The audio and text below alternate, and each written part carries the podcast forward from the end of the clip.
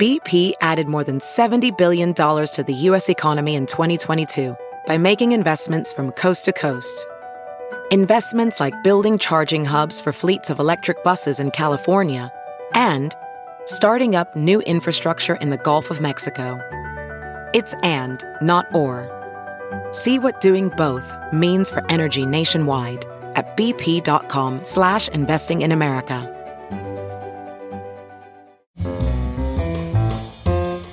This is Merriam-Webster's Word of the Day podcast for Tuesday, August 9th. Brought to you by the new Merriam-Webster's Advanced Learners English Dictionary, designed for students and teachers of English as a second language. Learn more at learnersdictionary.com. The word of the day for August 9th is diluvial, spelled D I L U V I A L. Diluvial is an adjective that means of, relating to, or brought about by a flood.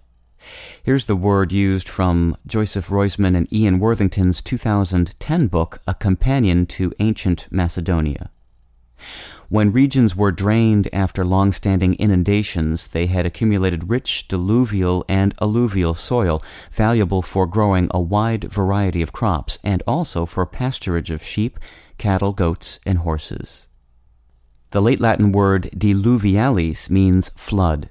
It's from the Latin word diluere, meaning to wash away, and ultimately from the verb lavare, meaning to wash.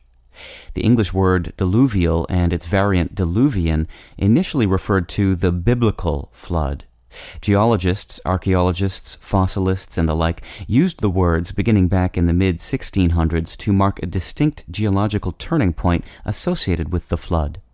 They also used antediluvian and postdiluvian to describe the periods before and after the flood. It wasn't until the 1800s that people started using diluvial for floods and flooding in general. American educator and essayist Caroline M. Kirkland, one early user of this sense, wrote, Much of our soil is said to be diluvial, the wash of the great ocean lakes as they overflowed towards the south. That's from her essay Forest Life of 1850. I'm Peter Sokolowski with your word of the day. Visit the all-new learnersdictionary.com, the ultimate online home for teachers and learners of English. A free online dictionary, audio pronunciations, custom study lists, and interactive exercises are available now at learnersdictionary.com.